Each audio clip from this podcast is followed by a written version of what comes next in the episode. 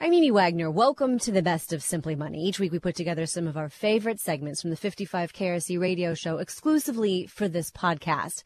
If you've looked at Zillow or your property tax bill, then you know your house is worth more.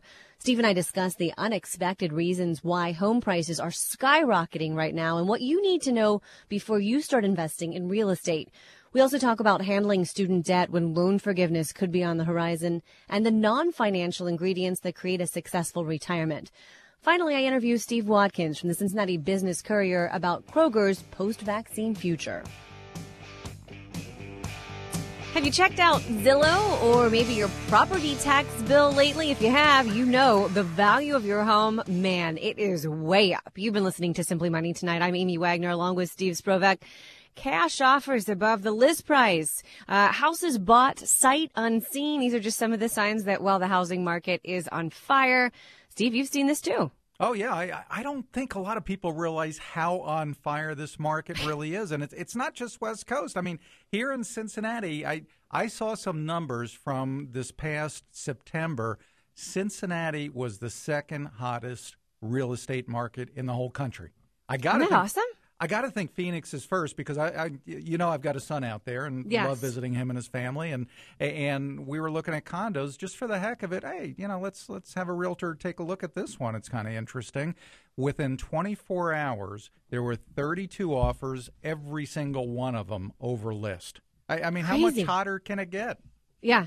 Well, I mean, I never would have thought here in the tri state area it would be like that, right? I mean, we've seen that house prices, median sale prices in Cincinnati up 16% yeah. from yep. last year. In, in, the number of houses that go at or below list price, incredibly low. So my fiance, you know, we're, we're building a house. And so mm-hmm. at some point this summer, we had to have to sell both of our homes. Well, we were going to wait until, you know, maybe a month or two before that the house was finished being built.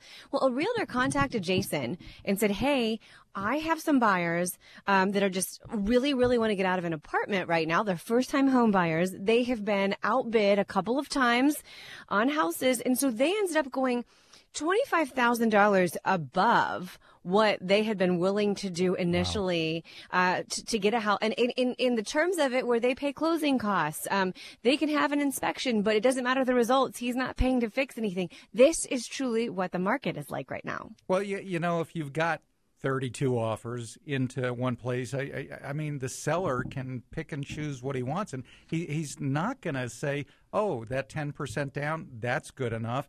Oh, okay, you're willing to waive inspection. Well, how about appraisal? You know, let, let, let's get a little something when when supply and demand is that far out of whack.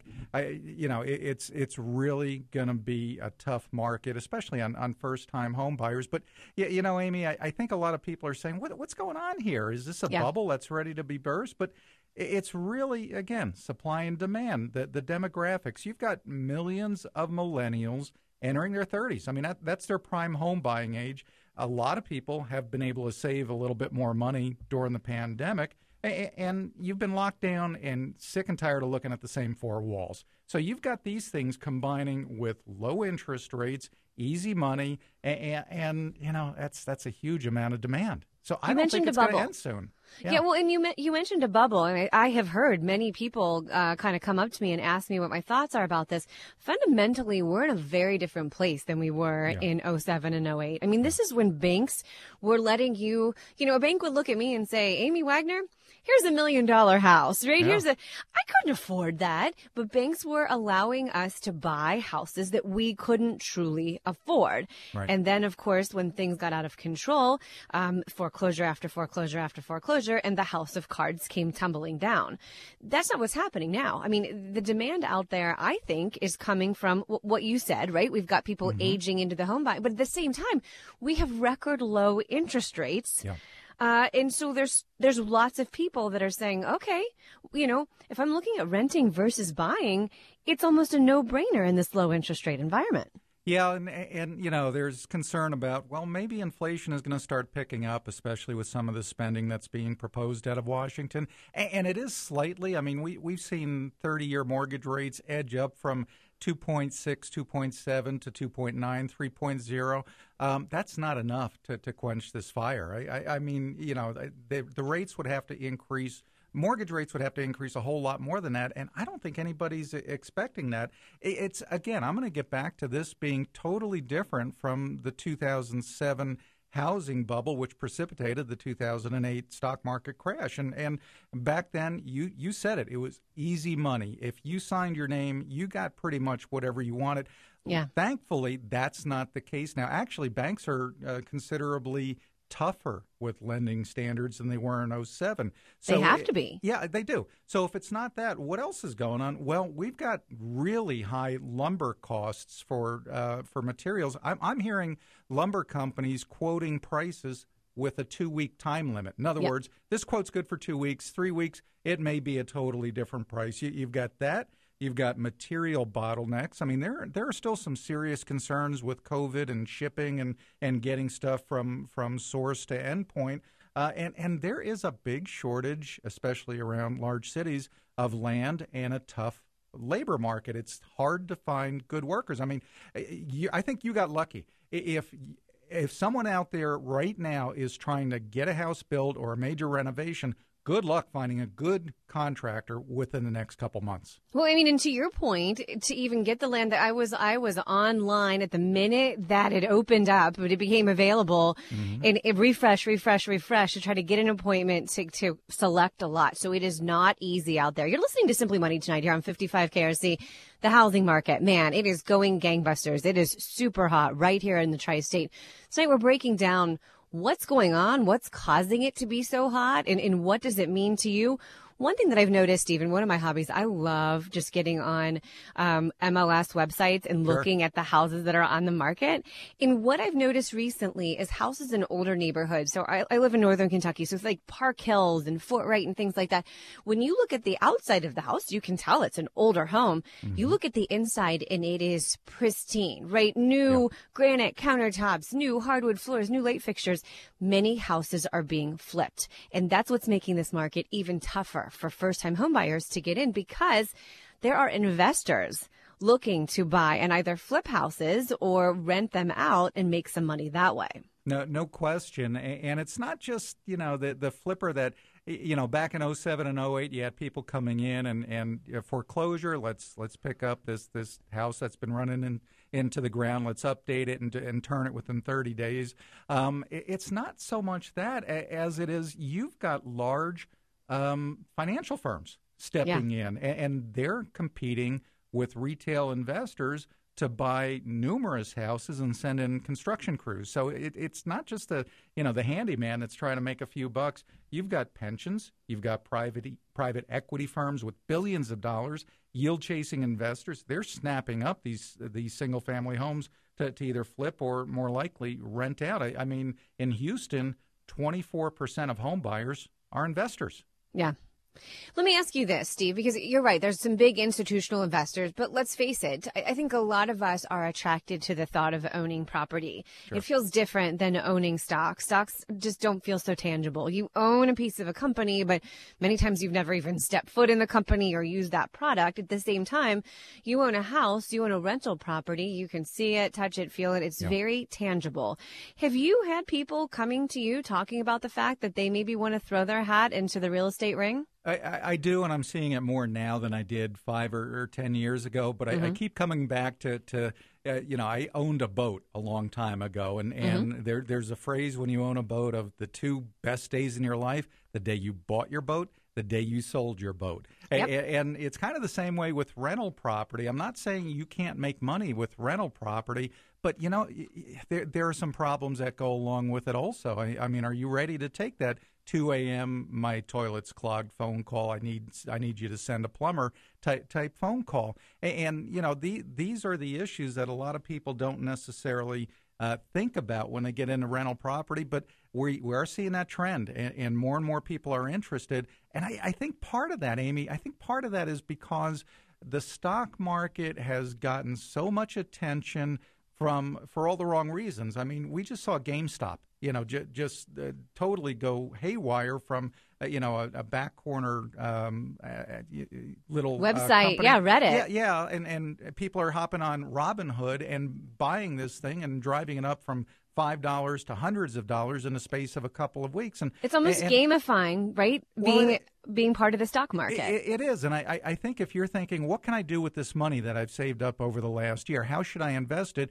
You think that that's the stock market and a, a building, a house, uh, a rental property. It's got a little bit more substance, so Yeah. maybe that should be safer. And, and we're seeing that. I, I mean, more than half of Americans think that owning a rental property is a better long-term investment than the stock market. That's a major sea change in attitudes towards real estate and the stock market. You know, we have looked at it, and Ed Fink, the founder of Simply Money, I remember him going back and looking, and it was like since, oh my goodness, like 1850, 1875, something like that, um, the hou- housing as an investment and how it, it, it has barely outpaced inflation. Yeah, yeah. And you hear the stories, right? I bought this house in 1950 for $19,000 and I sold it for 150 or whatever it is.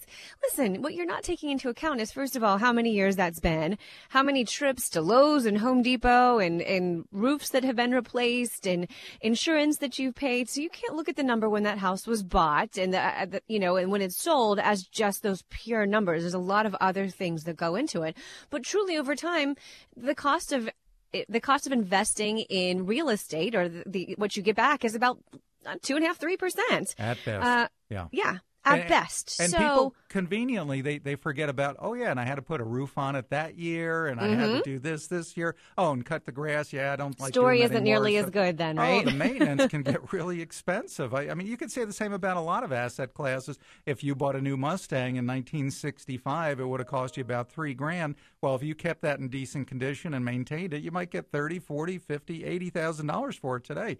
But it's still the same car. You know, did it really outpace inflation? Did it do better than stocks or bonds or other types of investments? You know, I, I'm going to use the term hedge. Real estate has always been considered a good hedge. And the definition of a hedge is something that goes in the opposite direction of the bulk of your money. So if the stock market goes down, hopefully your hedge, maybe real estate goes up. And real estate's always been a good, solid performer, a good, solid hedge for people who have most of their money through their 401k and other investments in stocks and bonds, except for 2007, 2008.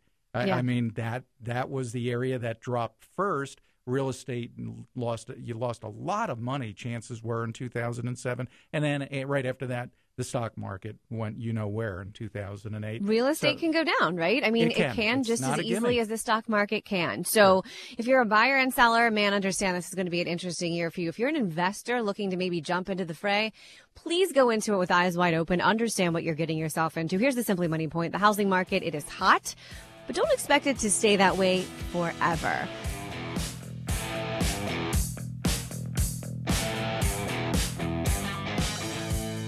President Biden has asked his education secret- secretary to start to look into whether or not he has the authority to cancel $50,000 of student debt by executive order. This is this is interesting. Yeah, this this has been talked about for a while, and, and this administration apparently wants to get something through. You know, about the only thing I agree with this is is Biden. eh, He's saying maybe we should subsidize the interest on student debt and make it a zero percent rate. I, I could actually kind of live Yeah. with that, but I have a big, big problem with, with the whole concept of oh no, just get rid of it. I, I mean, both of my sons went to colleges, both had free rides, and they opted to go elsewhere. And I, I told them when when we were at this point in their decision making, listen, if you don't want to go where it's free and you're going to go to this school that you think you're going to like better, you're coming out with debt, and mommy and daddy aren't paying for this. And and they both paid back every dime, and it was a struggle for them to pay back their debt. I just don't get why uh, that that type of individual is, in my in my view, penalized. That other people that just signed their name and took on debt, it, it just gets wiped out by by an act of the presidency. I, I, I don't get this. And no other time in your life, right, are you going to take on debt and someone's going to say, "Eh, it's okay." Forget that credit card no, debt. Forget no. that mortgage. Forget that. So I, I worry that it's sending the wrong sign uh, to kids who are just That's getting out of college. sign. I, I mean, you sign your name to a contract. That's a contract, and, and you shouldn't expect anybody to, to say, oh, maybe you didn't know what you were signing. Maybe you just weren't clear on it. That's okay. We'll forgive that debt. I, I, I love this Bill Gates quote Life's not fair. Get used to it. That's Bill Gates. Right. And it's true. And, and you learn that time and time again from probably the day after you graduate from college until the day you retire and beyond. Um, but I think that the, the larger conversation that needs to take place between parents and their kids who are getting ready to go to college is, first of all, uh, where they're going to go, right? Yeah. Can we truly afford this? Those bumper sticker schools. And trust me, my daughter would love to go to one of them. We have this conversation all the time about in state and what that costs Oh. versus out of state. I was looking at Florida. I was looking at Hawaii. I had great Oh, ideas. oh, oh so is she. She just wants to go south. If, if there are palm Yeah. trees on the campus, Grace is all in. Yeah. Um, but we also talked about, okay, and what does that major look like? What can you reasonably expect to make that first year out of college?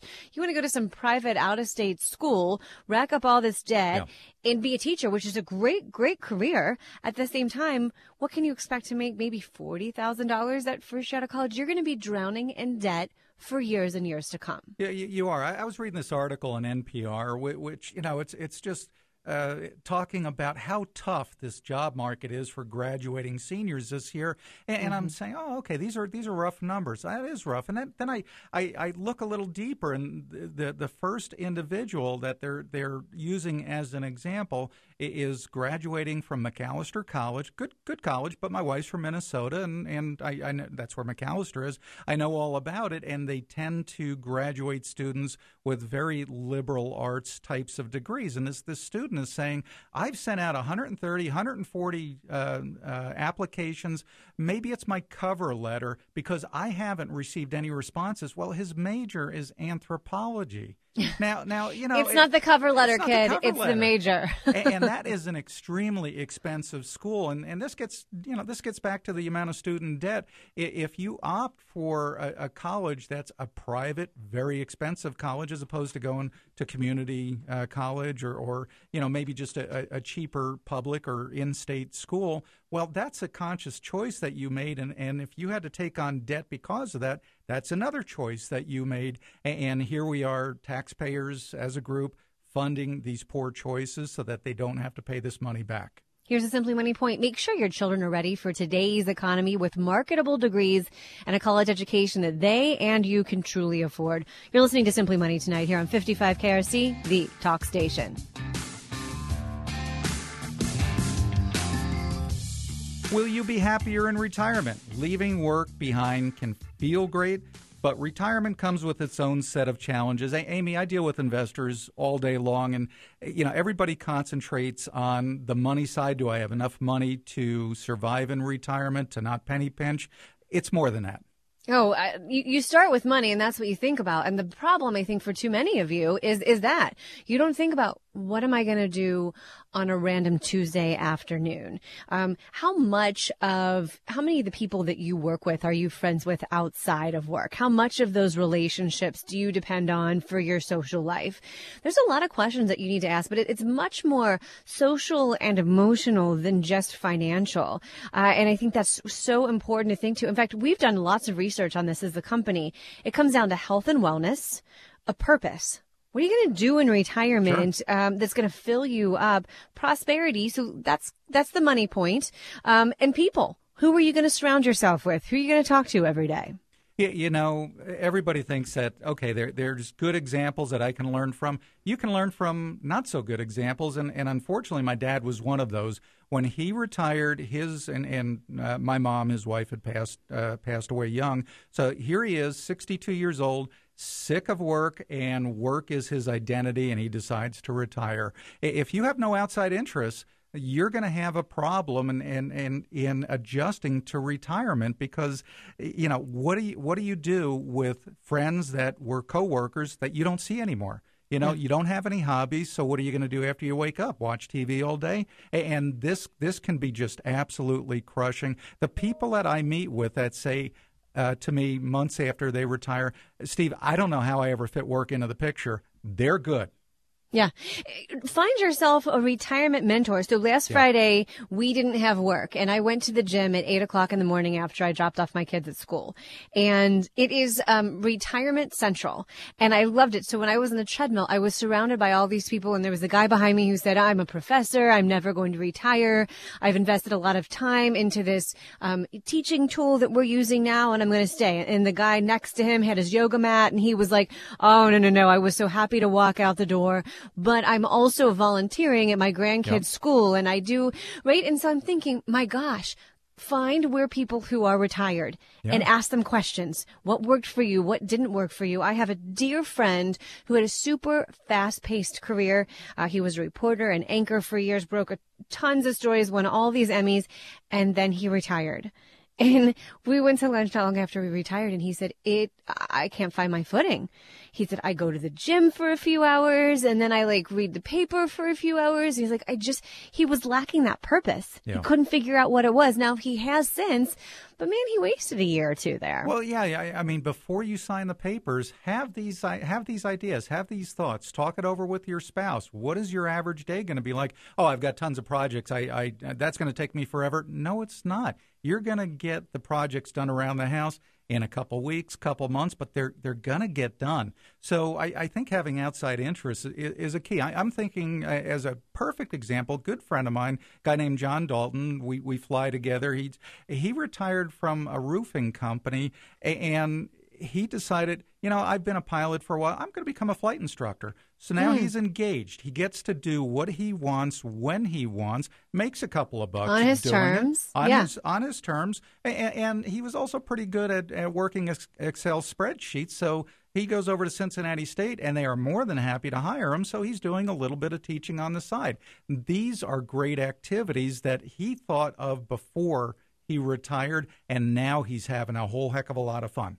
I can't tell you how many times the story of retirement has gone something like this. One of us retired first. They got into their whole routine of the day and how, it, and then the other one retires fill in the blank a few weeks later, a few months later, a few years later, and it totally upset the apple cart, right? The person who was used to staying home had their way of doing things.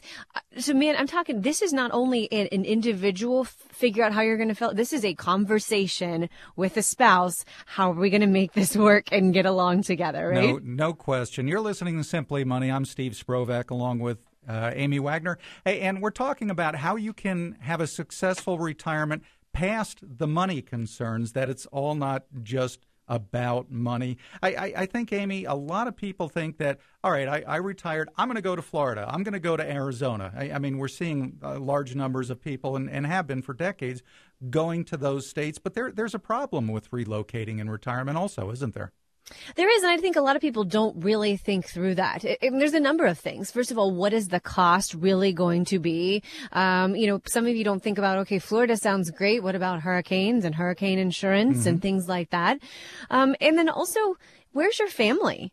Because Bingo. you may go to Florida and your family may be here in the tri-state and, and th- that Florida sunshine is going to be great for a while. And then you miss your grandson's baseball game and you miss exactly. your granddaughter's ballet recital. And all of a sudden it's not so great anymore. And that's what my dad found. He, he moved to Florida because his brother had just done that and it's warmer and he wanted to get out uh, of the cold northern United States. And, and I, I get all that. But now you're finding new doctors new friendships, new hobbies. Um, you don't know anybody. And I, in his case, two years later, he sold his house, moved right back. It, it, it's not that easy to do. I, I, I, I think you've got to really think this through before you make any major, major decisions. Here's the simply money point life can be better after you leave work if you take care of your health, find a purpose, are financially confident, and surrounded by the right people.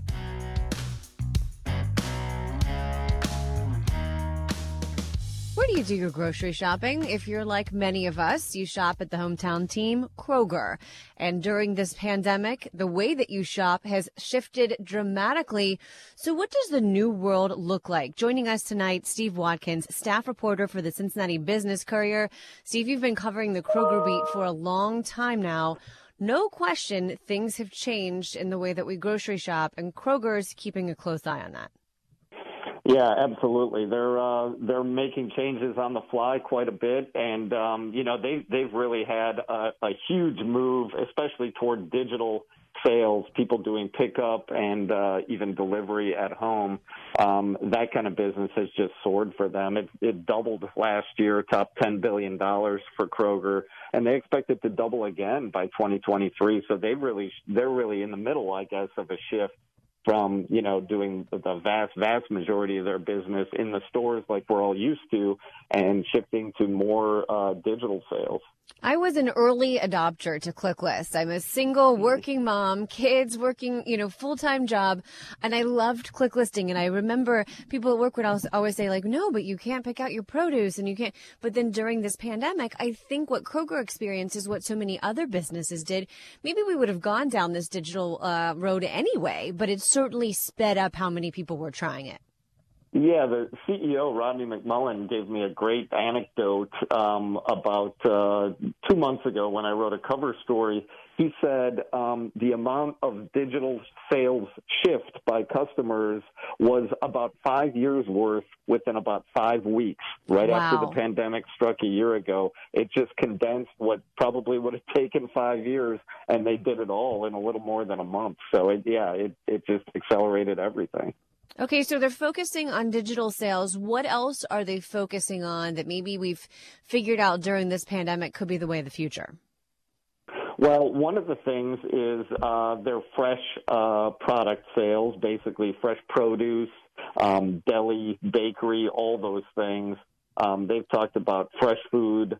Um, that was a big push even last year, even before the pandemic. Uh, their "Fresh for Everyone" slogan, Yeah, their marketing uh, was, campaign. was a big deal. Yeah, and um, you know uh, they they have found that during the pandemic and then even post pandemic, they feel like that is really going to be the big differentiator. Rodney McMullen talked the other day, last week, they had uh, an investor day um, where they covered a lot of their strategies, and, and they feel like uh, fresh is the big differentiator, the big determinant of where people do their shopping, and they have studies that show Kroger's uh, fresh produce and, and fresh products in general rate higher than any of their big uh, big box competitors, as they call them. Good to hear, right, from the hometown team. You also say that um, Kroger is focusing on what it calls its competitive moats. What do they mean by that, and what is that? Yeah, they've got um, this is a phrase that you hear sometimes in the business world, and it's basically areas that they feel like they have an advantage and can maintain that advantage, and so they want to um, understandably focus on those. And they highlighted at the investor day, um, they launched a big um, kind of a three-year um, shareholder improvement, uh, shareholder value improvement plan um, that they call "Leading with Fresh and Accelerating with Digital." And um, so you can tell that those two are two key areas. And uh, in there, they talked about four areas that they consider to be competitive moats, as you mentioned. One is um, basically the digital uh, sales um, meshing with the in-store sales. They call it seamless and it's in-store pickup and delivery, and they are trying to get that so it doesn't matter if their customer shops in the store, does like you do, and, and buys um, online and goes to pick it up, or has it delivered, and they they're trying to get the profit level of their digital sales to match what they make on in-store sales. Um, the other areas are um, personalizing uh, ads and offers and promotions, which they do a ton of. Um, their fresh products are one area, and their own store brands um, are, are the fourth area that they see as that competitive advantage, that competitive moat. You're listening to Simply Money tonight here on 55 KRC. We're joined by Steve Watkins um, from the Business Courier, who covers very closely Kroger. Steve, you know, before, long before this pandemic came along, Amazon jumped into the fray in grocery stores by buying Whole Foods. And I know there was a significant kind of like, what's this going to mean, right? Holding our breath because we know where Amazon goes. Usually everything else is obliterated. Not so though for Kroger. So when you look out into the future as, as Kroger tries to, uh, you know, go into the brave new world post pandemic, do you see Amazon as a major competitor or do you think Kroger continues to hold its own? I, I, think Amazon is um, a, a major competitor and will be more of one as time goes on. They are definitely making a push in the grocery world. A few years ago, they bought Whole Foods, so that got them into the brick and mortar grocery world. Now, Whole Foods, as big as it is in the natural and organic area, is no nowhere near even close to as big as Kroger in terms of brick and mortar sales. But Amazon is creating its own um, convenience stores. Um, there's Amazon Go, um, these convenience stores in, in bigger cities um, where they don't even have um, uh, cashiers and there's not even a self checkout. People um, basically, through their phones, um, Amazon's able to determine what they buy. They charge them through their Amazon account and, and they leave. It's very convenient. Um, and so Kroger, or Amazon is definitely going to be a growing competitor for Kroger. And Kroger, you can tell, is making some uh, changes in response to some of the things Amazon has done. Kroger has started things like they have a, a, a checkout procedure called Scan Bag Go, where people scan items in, at their carts. They don't have to go through a checkout line. And I've seen people doing that. Yeah, yeah, and Kroger is just uh, about a month or two ago started uh, a store or two in Texas where they don't have any cashiers. They do have uh, self checkout, but it's all self checkout. There, there are people there to help uh, make the process go smoothly. But you know, Kroger is doing a lot of these checkout things too to speed up the process as you said, you saw Scan Bag Go, and you know the idea is to make things as convenient as possible for people. Steve, one more thing before you go. One of the competitive uh, issues that Kroger might have in the future is keeping talent. I mean, you talk about Rodney McMullen, their CEO, right? He started as a bagger at one point, so they're serious about keeping people around. But you've got Walmart and you've got Amazon and you've got other places raising hourly wages. Uh, news from Kroger this week that they're going to jump in there as well.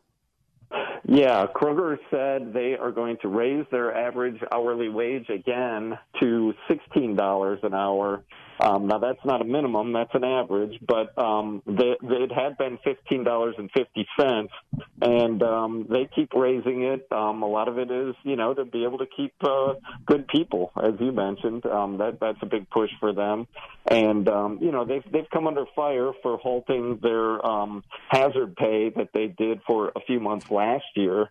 Most grocery stores kind of did the same. They paid it for a while and and halted it, um, but Kroger has invested a lot of money money in raising the average hourly wage, um, paying for benefits, um, paying for things to protect uh, customers and employees during COVID and those sorts of things, and raising the pay level a little bit is uh, is all part of that.